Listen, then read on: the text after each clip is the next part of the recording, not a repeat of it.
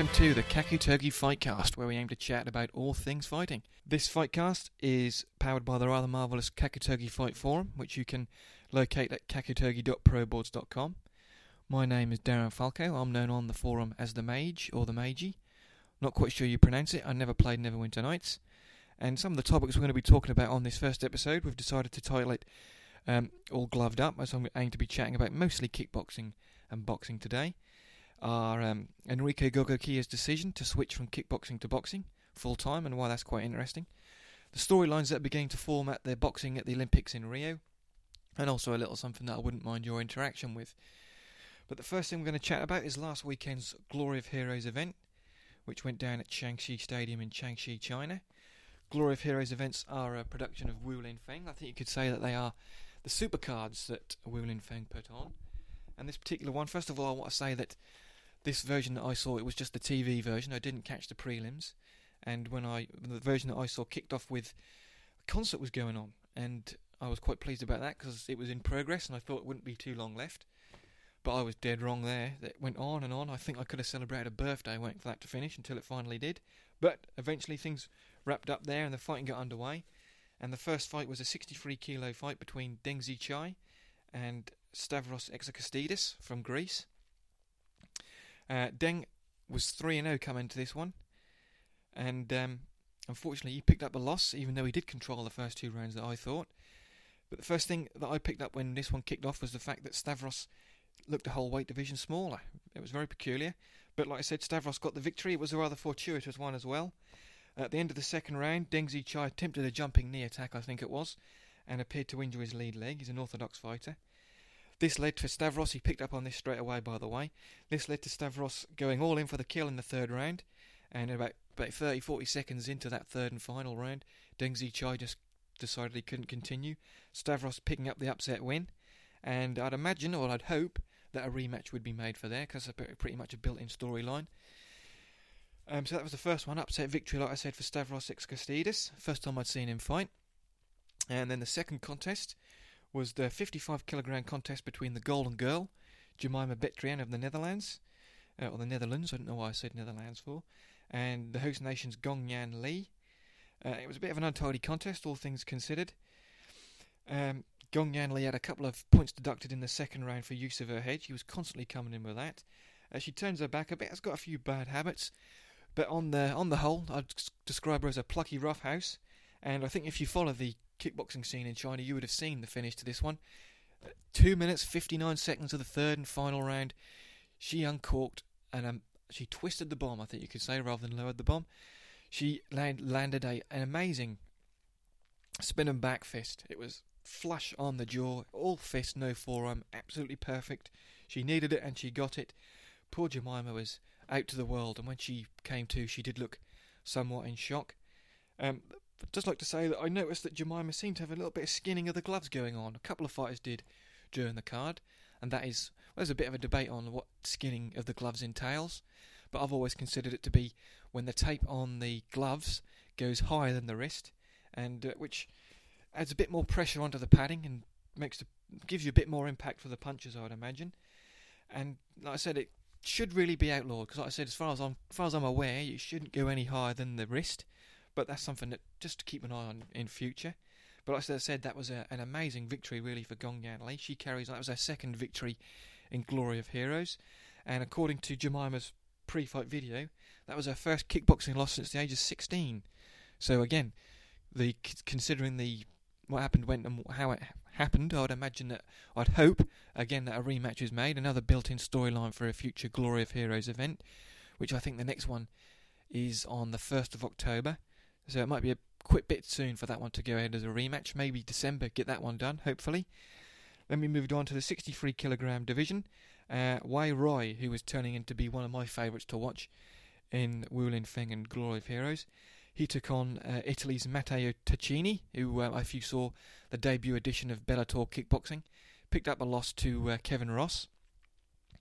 But this one, Matteo was never at the races. Wei Roy had Uh, Taccini's measure almost straight away. Southpaw Wei Roy is, and was strafing Matteo with the lead left. Uh, was hooking well, the lead hand, And uh, by the end of the first round, uh, Matteo's face was so blotchy it looked as if he had a bad case of eczema. It didn't get any better in the second round. Um, Wei Roy was really beginning to smash home the counters. Matteo looked a bit out of ideas. I scored the second round a ten eight round, as I did the third. I th- personally, I thought the referee could have stepped in the third round because Matteo had that hunched-up look in the third, which, as a fighter, he was, he was desperately tired and he had nothing to offer apart from his gameness. Uh, indeed, he had, indeed, he had a, a, ga- a level of gameness which reminded me of Masashi. If you remember, he had an a, incredible ability to take a kick and keep on uh, keep on ticking, I think is the phrase I'm looking for. Yeah, take, a, take a kicking and keep on ticking, that's right. But yes, um, a big another four and oh now for Wei Roy, and if I'm being honest, I wouldn't mind seeing him step up a bit and take on a, a higher level of competition. The next thing I noticed from that broadcast, they displayed a video which was hyping a, a Wu Lin Feng event. It wasn't a Glory of Heroes event, just a straight-up Wu Lin Feng event, which went is going down on the third of September. And the reason I noticed it was because it included uh, video footage of Ernesto Hoost, Peter Arts, Ray Bonyaski and Mirko Crocop. So I was interested in how they're dovetailing that into that promotion. I'm guessing that it's got some sort of Netherlands feel to it, but I don't really know. I'm not quite sure. Maybe it's something that Shades of Kixi dot com could help us out with on the forums. And then the second, or the next contest rather, was seventy-two kilos. Sayok Pompangmong Windy Sport, the uh, he's a world-class Muay Thai operator, was taking on Zhang Kaiyin, who's a new name for me, uh, Chinese kickboxing. Um, Zhang Kaiyin was announced as a two thousand fourteen Sanda World Cup champion, and this was a bit of this was an awkward contest, really, if I'm being truthful. Southpaw versus Southpaw. Sayok had a fa- fair bit of skinning going on uh, on his gloves, and uh, both looked for quick bursts of action here and there, but they both took lots lots of breaks. And Zhang Kaiyin, for example, was very much looking a bit tired at the end of the close of the second round. I personally scored at twenty-nine twenty-eight for Sayok. I thought his punch quality was a little bit more uh, pronounced, and I thought it was, he nicked it for me, especially with his left hand. But I, I will accept it. It was a battle of what you prefer, really. And um, Sayok's kickboxing contests always do seem to be a little bit close. He's a bit of a passive clincher. But all three judges scored at twenty-nine twenty-eight to Zhang Kaiyin. Always seems to be a little bit of a Chinese bias. Mm, but then again, what do you expect? And Sayok's picked up losses now in both Kunlun and um, Wu Lin Feng and Re- or Glory of Heroes uh, in recent months. So I wonder if he's going to stick around much more. I would imagine the pay is pretty good, so he may very well do so. But uh, the sixty kilogram contest was next, and it was Kruk Yohen from Belarus against Yun Chi. I'd never seen Yun Chi fight before, but this was his second contest in Glory of Heroes. Not much to say, really, apart from within thir- within thirty-nine seconds... Uh, Kruk Yohen ran onto a perfectly timed left hook, which ended things right pretty much straight away. It was announced as a T K O, but I clearly heard the referee count to ten, so I didn't know why it was announced as a knockout. But regardless, it was another victory for Yun Chi. He's now two and oh in Glory of Heroes. And then we moved on to a sixty-eight kilogram contest. Ti Yinghua, who is a regular on Glory of Heroes events. Uh, this was his fourth straight appearance there. Um... He picked up a victory over Youssef Asoik of Denmark, who was particularly vicious early on with his left knee. Very impressed there. But Ti Yinghua is nothing but indefatigable and um, kept banging away at the body, ate everything that Youssef was throwing at him. And by the end of the contest, Youssef looked grateful for the final bell. All three judges scored at twenty-nine twenty-eight to Ti Yinghua. But um, looking at my scorecard quickly, I had it the other way around. I had it to Youssef Asoik. Um... Ti Yinghua, I've got to say, if my scorecards were anything to go by, I would have him now at oh and four. I think he's lost every single one that I've seen, but he's got the, with the exception of the the loss to Kem Sit Song Pinong, his Glory of Heroes record is now three and one. And then that moved us on to the main event, on the co-main event, excuse me. Israel Adesanya, the Black Dragon, who's getting plenty of action in Glory of Heroes. He took on Yusri Belgaroy uh, of Mike's Gym. Mister Fantastic, his nickname was. And, um... Again, I've got to say, I thought that uh, Youssef got the victory, or Yusri, I should say, got the victory on that one. I had it twenty-nine twenty-eight to him, but all three judges had it twenty-nine twenty-eight to the Black Dragon, as he's styled uh, in um, Wu Lin Feng. I thought he looked a little bit tired, considering that he's a he's had plenty of action this year and last year, Israel. He's have gloves, will travel kind of guy. I thought he looked a little bit ragged at the end of that one, but he got the victory nonetheless and carries on. Uh, rumour has it, I was listening to Stephen the Warman Wright's podcast most recently, and he's he said that perhaps the U F C had been in contact with uh, Israel, so perhaps um, that could be something coming up in the near future, so maybe we might not be seeing him in China or kickboxing in general for much longer. And uh, I've got to say that the V T R for this one had a, had a big push to uh, Israel. Israel's coach, uh, a gentleman by the name of Sifu, who relocated to New Zealand, I think it is, or Australia. Excuse me for getting that, whichever one it is wrong, which is where Israel seems to be based. And so, that, like I said, they're really pushing this Chinese uh, side of things for Israel. Interesting to see where that goes from there. And then the main event was uh, Slippery Cedric Doumbé of France against Chin Yawe. That was a bit of a surprising choice for a main event for me. And the first thing I picked up on was that uh, Cedric had Andre Manart in his corner, the venerable trainer who's, of course, trained Peter Arts and many others over the years. But the fight itself, um, as soon as Cedric started landing, pretty much the fight was over. Chin Yawe didn't seem what to want to know too much after getting caught by a few shots. A couple of the knockdowns, well, they weren't knockdowns, they weren't called, but I thought they were definitely legitimate ones. But after the third, the third one was finally called, and after that, the referee wrapped things up. He'd seen enough. So that was um, Glory of Heroes. Like I said, the next one is on the first of October, which leads us on to uh, our next topic I think we're going to chat about, which would be the boxing at the Olympics. I think I'll go kickboxing, boxing, kickboxing for this one. And uh, the first thing I wanted to say was the contrasting fortunes of many of the lead nations. I mean, at the last Olympics, we had Team G B, who picked up, uh, I think, three golds. Nicola, uh, Natasha Jones, Natasha, Nicola Adams, I'll get it right eventually. Nicola Adams picked up a gold medal, as did Luke Campbell and Anthony Joshua. Uh, Fre- Fred Evans picked up a, a silver medal, and there was a bronze for Anthony Ogogo. This time around, I think it's going to be pretty difficult, being that half of the uh, twelve-strong G B teams already out of the tournament, unfortunately. Gamal Yafi, or Galal Yafi, Kaisash Fak, uh, Smoke and Joe Cordina, Josh Kelly, Anthony Fowler, and Lawrence Okoli have all bowed out before the medal rounds, sad to say. But Muhammad Ali is a flyweight. Uh, Joshua Boat- Joshua Boatsi, Joe Joyce, Nicola Adams, and Savannah Marshall are still in the tournament. Four of those have yet to compete though, so fingers crossed there'll be some medals there. Uh, Team U S A, on the other hand, at London twenty twelve, all their male team bowed out before we got to the medal rounds. This time we've already, they've already got one medal guaranteed. Nico Hernandez has picked up a bronze. Um, as things are standing, Antonio Vargas, Shakur Stevenson, who is the favourite to pick up a medal for the men's team, Gary Antoine Russell, the brother of the current W B C featherweight champ Gary Russell, he's still live in the tournament, and the women, Michaela Mayer and the, the only gold medalist from last Olympics for the U S A, Clarissa Shields, the middleweight, she's yet to make her Olympic bow. They're still going for the U S A, but I've got to say that uh, look, the reversal of fortunes, it must be down to the head coach, Billy Walsh, who was um, picked up in October, headhunted by U S A Boxing, was formerly the head coach of the Irish High Performance Unit, and his departure from Ireland to U S A seems to have coincided with a somewhat reversal in fortunes for the Irish team. Uh, they're now coached by uh, a Georgian by the name of Zara Anita, or Antia, I should say, and uh, he's interim coach just for this, just for these games. And uh, unfortunately for Ireland, the only two of their competitors, as, as I say this, who are still live in the tournament are Katie Taylor and Mick Conlan.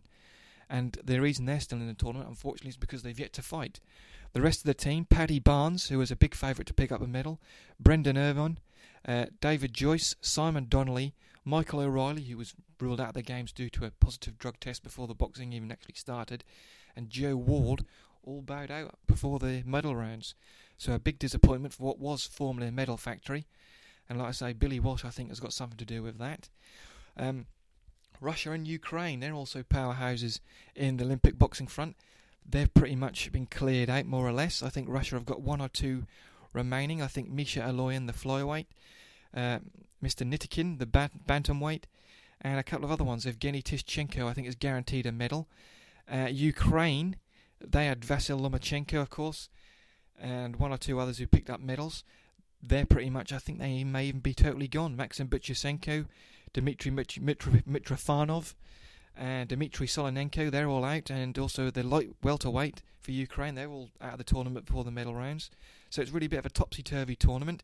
The stars of the show for the Olympic boxing got to be um, Uzbekistan. They've got one guaranteed medal, two guaranteed medals so far, heavyweight bronze, and uh, also they're going to be going out for the light flyweight gold medal, or silver at least.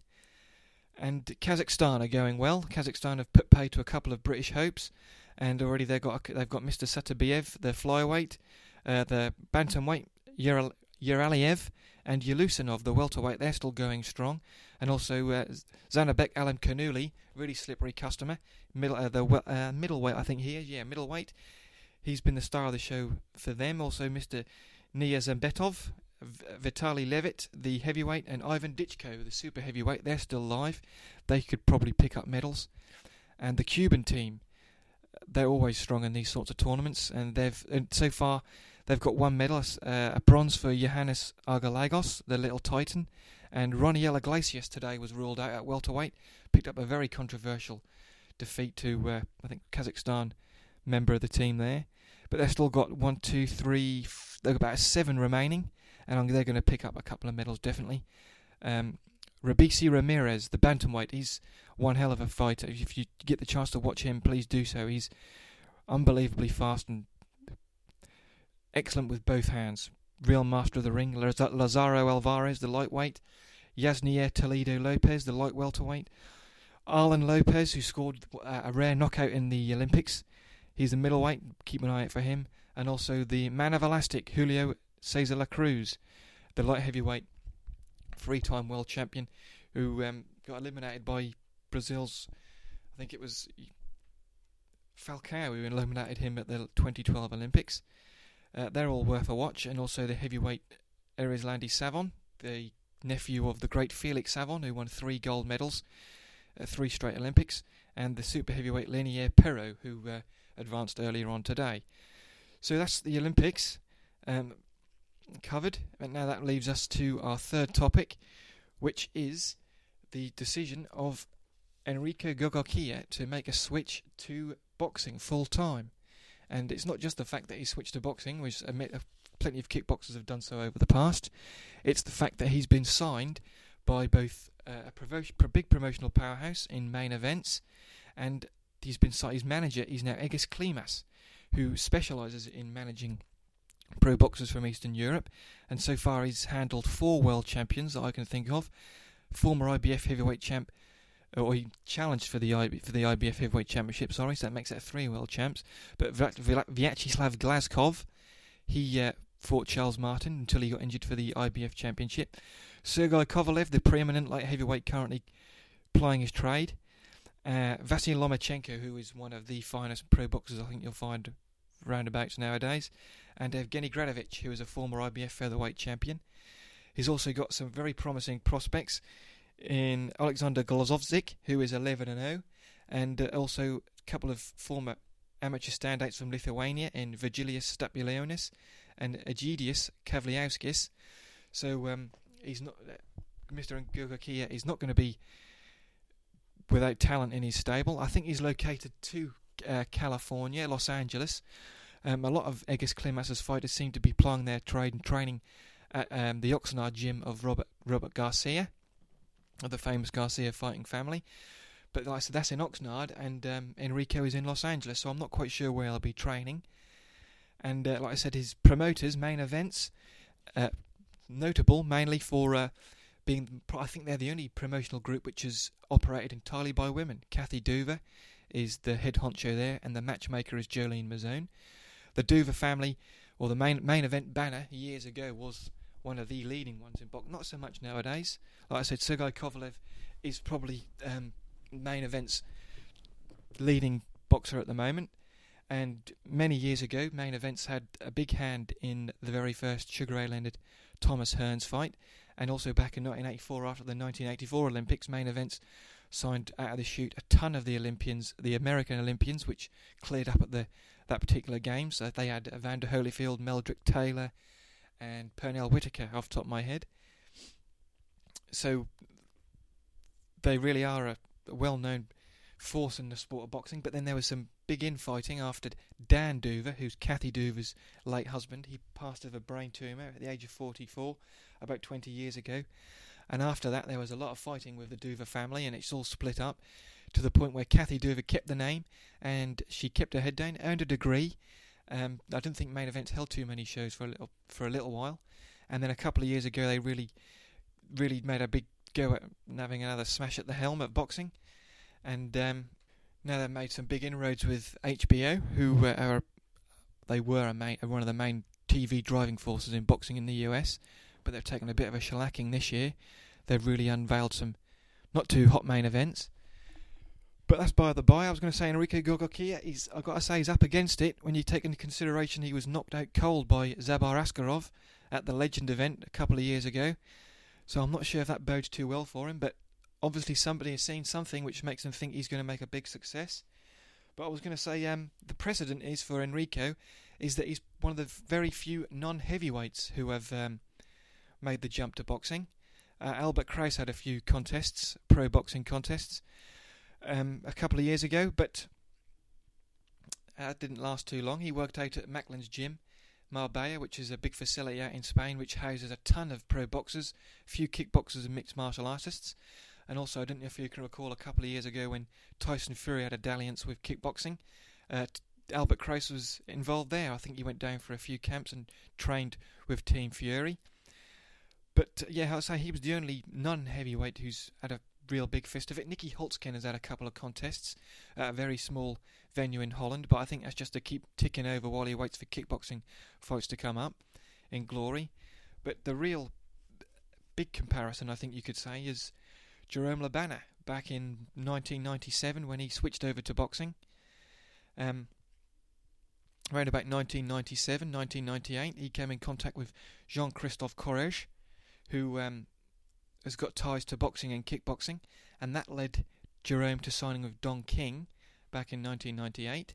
Uh, Don, who at the time was would sign anything that moved in the heavyweight division, and I seem to remember he was Jerome was called at a Don King press conference after one of his events, and Don really went to town uh, saying that he was going to make a big star of Jerome, and Jerome was going to be make a big splash in the heavyweight division. It didn't quite happen, really.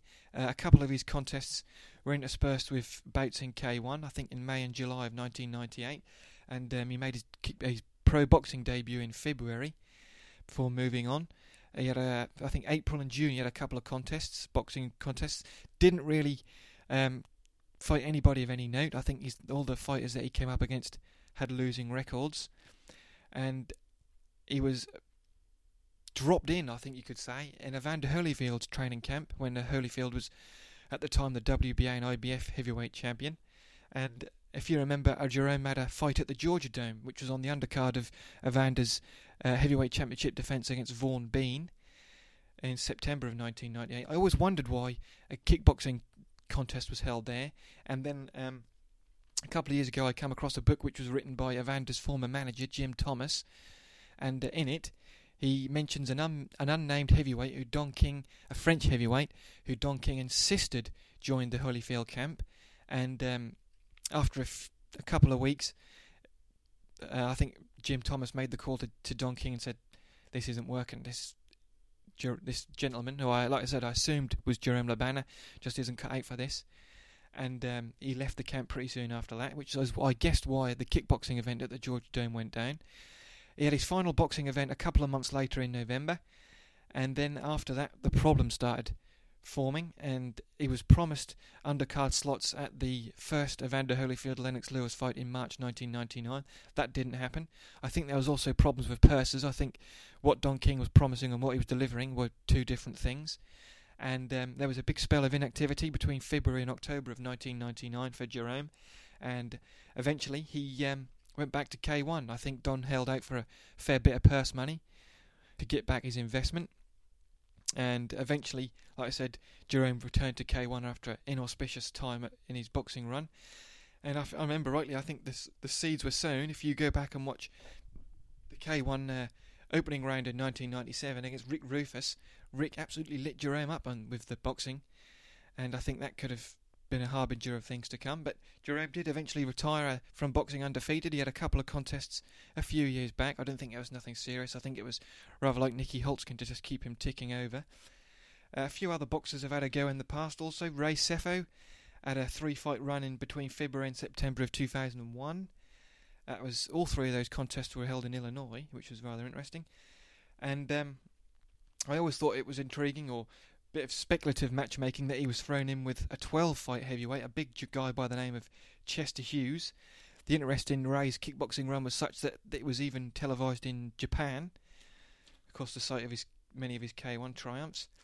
And unfortunately for Ray, he was blasted out inside a minute by Chester Hughes, and that caused the end of his kickboxing, his, his boxing run rather. And what I found intriguing about that was, just one month after that heavy loss to Chester Hughes, which is available on YouTube if you want to see it, came the, the classic with Mark Hunt. So ninety-day medical suspensions be damned. So one month after getting blasted out by Chester Hughes, he then had that war with Mark Hunt and didn't look back and was kickboxing all the way. And I'm trying to think of a few other boxers which who, who have tried to, or kickboxers rather, we tried to make a sw- the switch, a successful switch to boxing.